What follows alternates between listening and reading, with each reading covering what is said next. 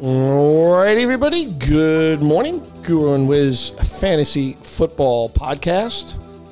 It is the first official week of summer. Feels like it certainly, uh, but that means football is not too far away. Wiz, as uh, I guess we're about three or four weeks from uh, preseason camps opening, and uh, I, I know in some of our leagues there is more chatter than normal uh, as we head into Yeah. the season. People are chomping at the bit a little bit, and that's a that's a good thing. Maybe preparation will be a little stronger this year. Yeah, it's always a good thing. Uh, it's interesting, actually. The draft, uh, one of the drafts that uh, we're in, we're uh, we're uh, uh, opposing each other. Uh, I think we're sitting down just about two weeks from today. I mean, two months from today for that draft. Our draft for that one is August 30th. So, you know, it's getting close. We're almost at uh, the first week of July, and um, it's it, it won't be it won't be too long before it's really upon us. So. Uh, we we like talking about it and preparing, and uh, we we feel we have a really interesting um, podcast today. Uh, yeah, and, and you know, I, I, on this podcast in particular, we, we have spoken pretty openly. Um, uh, I think we're evolving as uh, the, the game has changed, and, and this is kind of about the running back position. Not not not specific on the running back, but what we're going to talk about today is something that you came up with. Wiz is is about handcuffs. We, we've talked about it in the past, but I think given uh, given the shifting sands in the NFL and player usage and stuff, it's it's it's kind of a little more more difficult than it has been in the past to define what a what a handcuff is because uh, this is no longer the era of a of a bell cow running back. Yeah, that's right, and uh, I, I think there's a real misconception when it comes to handcuffs, uh, the terminology of it, talking about it, and then uh, I think, at least in my mind, there's there's some certain criterias for it uh, as you head into a draft, and uh, if, for me, the definition of a handcuff is not is not who's the best running back that's not a starter. Um, it's not AJ Dillon is a handcuff to Aaron Jones. That's not right. That's not right because both running backs have standalone value, and quite frankly, during the course of the season, um, both guys will be getting a good amount of playing time, and AJ Dillon will outscore Aaron Jones in in, in some of the games during the season, and uh, you have to spend a lot of equity, early equity. Um, to get two players like that, and um, and that's not the definition of a handcuff. I have three criterias for a handcuff. One is the backup you could get for almost next to nothing in an auction draft, and almost the last round or the, or the round before last in a snake draft. That's one. Two is if there's an injury, that player will get the lion's share, will have the lion's share of the carries. And criteria three is if he gets his opportunity, he's going to do something about it. Those are now, though, not only is that my criteria is for handcuff, this is what we're doing in terms of the top five handcuffs, where we feel not only will the player get the lion's share of the carries, but also get in there and actually be very productive. So that's how I view handcuffs, not just who is the best running back on a team in the NFL that isn't a starter. That that's that's not the definition of a handcuff. And when you think and view handcuffs, what, what comes to mind for you? Yeah. So the so the other thing is that that I did try to take a look at for the purpose of this particular podcast was obviously the running back rooms for a lot of NFL teams they they differ, right? There there are some teams. Let's let's take the Eagles for example, right? And I don't know how usage exactly going to play out, right? But they trade for DeAndre Swift. They signed on a cheap deal uh, Rashaad Penny. They still have holdovers in Boston Scott and Kenneth Gainwell. All of those running backs do a lot of different things, right? Um, they're going to be used in different situations. But the fact of the matter is that if we, if I look at that particular depth chart, that's one of the deeper depth, depth charts in the NFL. Okay, so so that's one thing I, I definitely look at. The other thing I do look at, and I think we've talked about this before, when a player goes down because of injury, um, especially one of those elite running backs, a lot of times, Wiz, uh, you and I both know it's not going to be one running back that comes in to replace that player. Uh, you know, let's a classic. Uh, uh, I think this has been the case over a number of years now with the L.A. Chargers and Austin Ekeler, who isn't you know isn't your prototypical bell cow back, but the fact of the matter is he leads that team in touches every year because of how many receptions he gets. But you know, a player like that goes down. They're not replacing him with one player. They're going to replace him with two, maybe three players. And I think those are two other factors that I kind of look at in addition to kind of what you're, you're mentioning you know, if there's less room to interference by other running backs within those running back rooms, uh, that's something that would lean me in the direction of considering that handcuff uh, particularly valuable. I, I agree, and like uh, like you were saying, all of these rooms are different, so it really has to be, I guess, a perfect situation, uh, or what we view as the perfect situation. So we're going to go from five to one. Um, what we feel are the best handcuff players in the NFL. And I'll start it off. And I don't know how you did. We we have not talked one for one second about which players we're going to use in this podcast. But for me, there were four teams and four players that I felt very strongly about from four to one. As far as five goes, to me, at least for me, it was difficult, and there were several teams. I think I'm going to go a little bit outside the box on this one, but starting at five and going to one, and I'll just go to five, and we'll keep going back and forth. Um, for me, number five, I have Pierre Strong. With Damien Harris out of the way, Rhamondre Stevenson is going to be the player that is going to get, you know, uh, the lion's share of the carries, and he's a terrific player. But I feel without Harris being there now, if something would happen to Stevenson, Pierre Strong is a player that they feel good about. Um, they liked him. They liked the fact that they drafted him, and when he got in there at a limited role, he played well. I think it's it's outside the box, but again, there were four that I felt great about. This one was uh, the fifth one was a little tough for me, but number five, as the fifth best handcuff in my book, I'm going with Pierre Strong from the Patriots. Yeah, it's it's one of the names and situations that I definitely looked at. I think uh, the fact that Stevenson is going to be kind of more on an island this year with no Harris, as you said, is is important. Uh, I think you know this talk about Ty Montgomery, who's got to be close to 32 or 33 years old by now uh, and doesn't seem to be able to stay on the field either, uh, taking away from things. I just don't see it. But I, I, like I like the thought process. It's it's not it's not one of the names on my list, uh, but I but I like the the thought process on it. Wiz.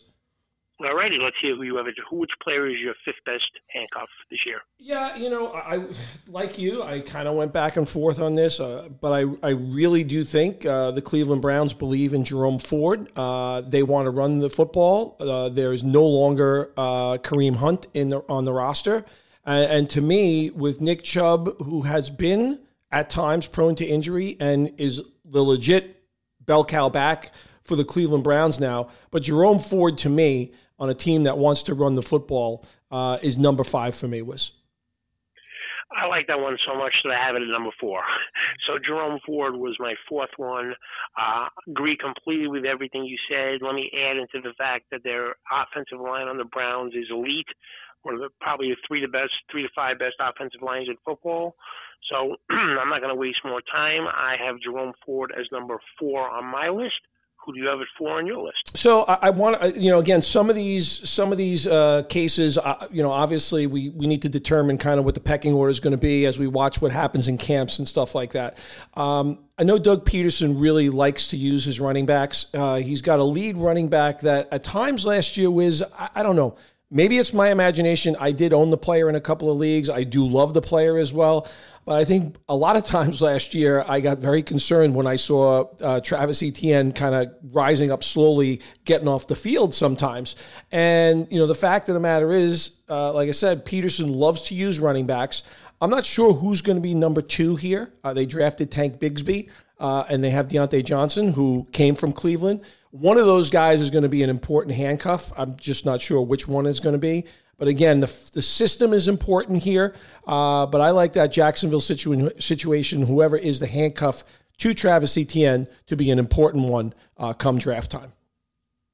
Yeah, and I agree with the thought process, but because of the for the reasons that you exactly named, I couldn't put uh, any, either of those guys um, on my list because I think that'll be one of the situations where if Etienne goes down, that'll be a situation that um, they'll be using a few guys.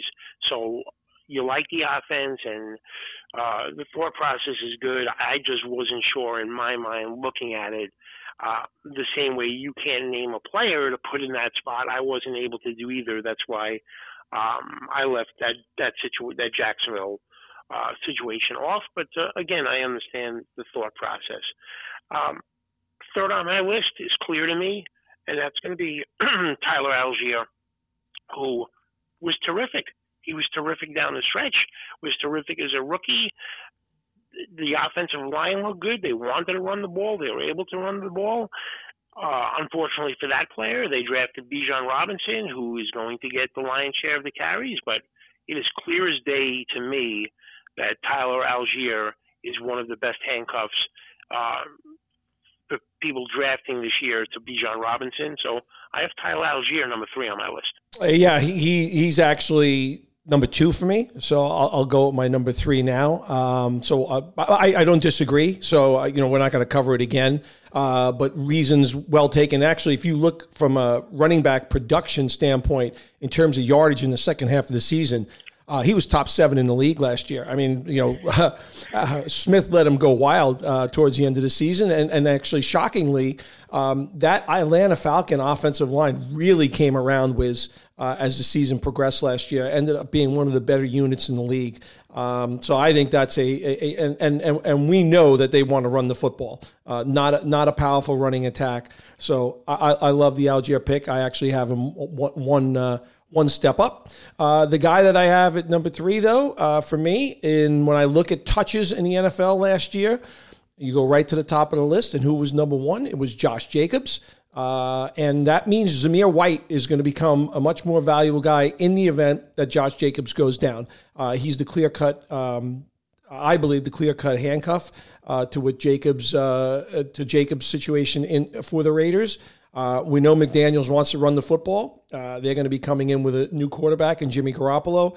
but I think Zamir White this year was gets my nod at number three um, for best handcuff in the NFL coming into the the 2023 season. Yeah, I hear you on the carries and the volume that Jacobs had. I just wasn't sure.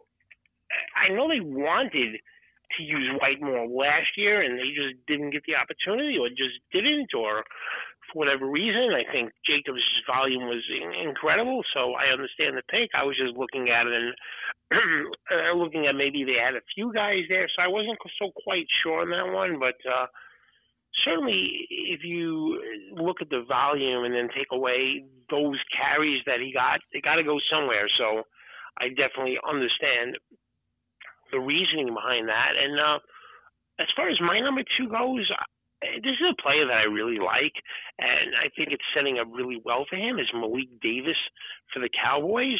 Um, and and this could get tricky, right? We're only at the end of June here, and we're not quite sure of the status of Pollard. So this could kind of turn into, at least at the beginning of the season, more of a one and one A type of situation. But assuming Pollard's a full go without Ezekiel Elliott there and with the production that Malik Davis had on a good offense, um, I'm feeling good about Malik Davis. I know you like the player as well.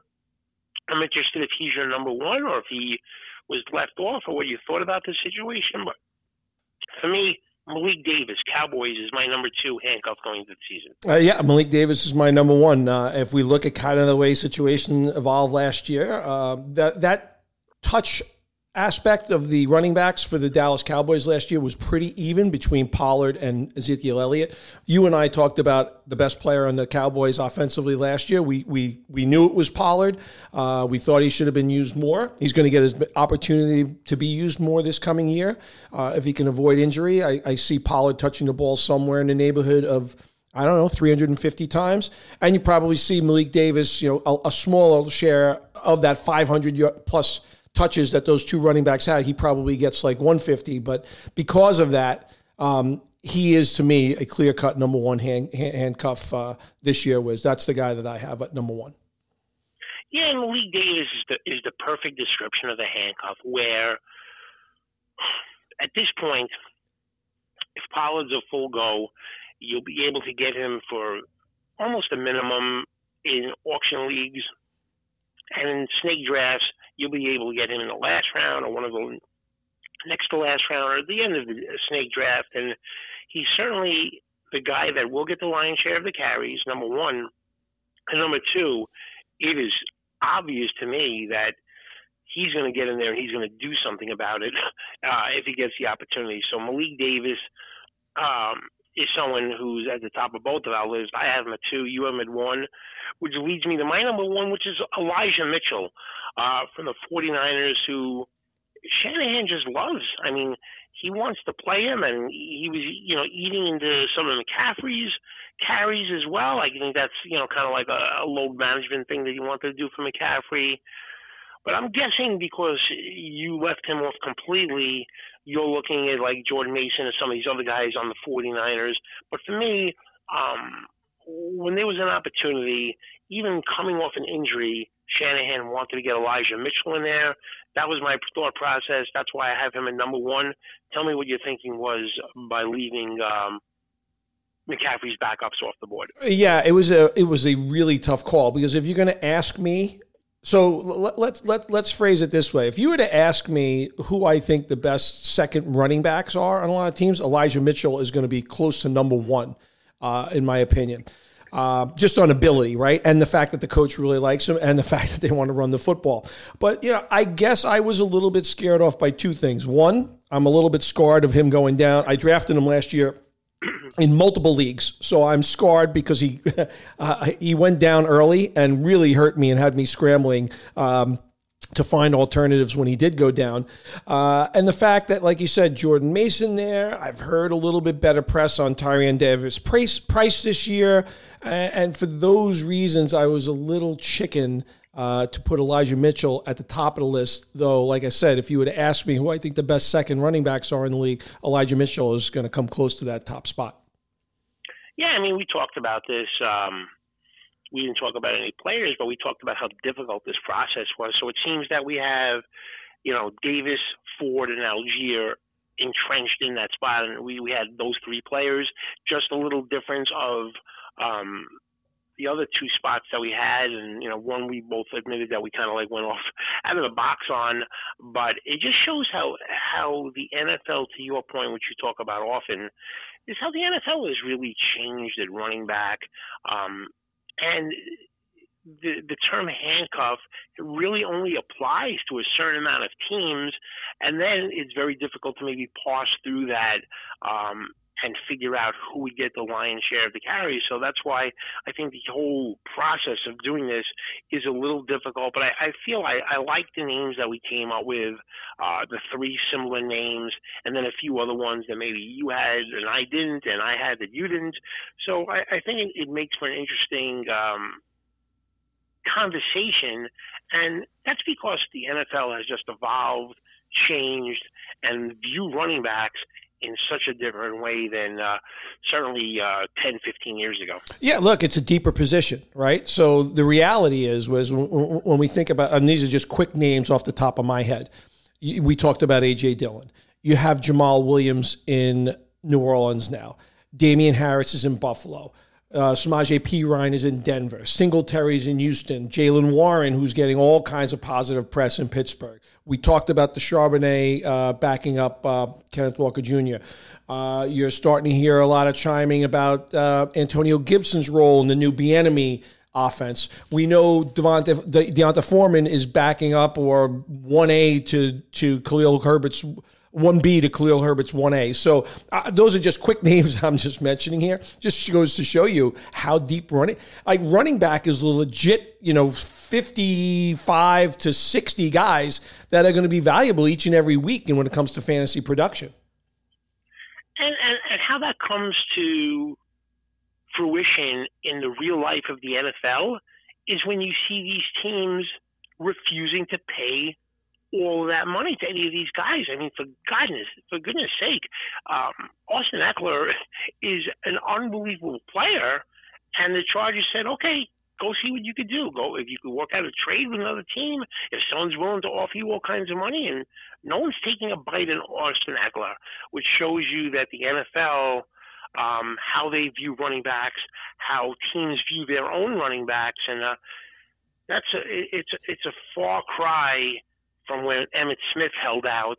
The Cowboys lost the first game or two of the year, and then Jerry Jones says, "Okay, we'll break the bank and give you whatever you want." This is a different world now. This is a different NFL. It's kind of like, okay, next man up. This is why we had a draft. We'll we'll use the guys we drafted, and we're not going to relent uh, and yield to demands that great running backs are making anymore, and that's just because of the depth of the position and how the position is viewed at, and uh, it relates to fantasy football and it relates to contracts as well. Yeah, and uh, you know, I look at depth charts. Was almost every team has three very capable bodies on their roster uh, at the running back position. It's kind of like the major league bullpen, basically. Yeah, and that's why, like, uh, it's difficult because uh, teams don't really have many situations where there's going to be lion shares of the carry, where there would be a handcuff. Usually, with all of those examples you gave, those are more one one A situations where both of those players um, on those teams have standalone value themselves. That's why if you're going to say, okay, AJ Dillon is going to be a top five guy if something was to have Aaron Jones, that that's all well and good, but in an auction draft, you're going to have to pay up to get both players. And in a snake draft, it's not like you could draft Aaron Jones in round three and then say, oh, okay, I'll wait till round 12 to get A.J. Dillon. That's not how it works. And uh, for, for, for the exercise of this podcast, uh, we, we're giving examples of players that you can wait till the end, but we also feel will be productive if they got their opportunity. Well said. Well done. Good job, Wiz. And we will talk next week. Guru and Wiz Fantasy Football Podcast. You got it.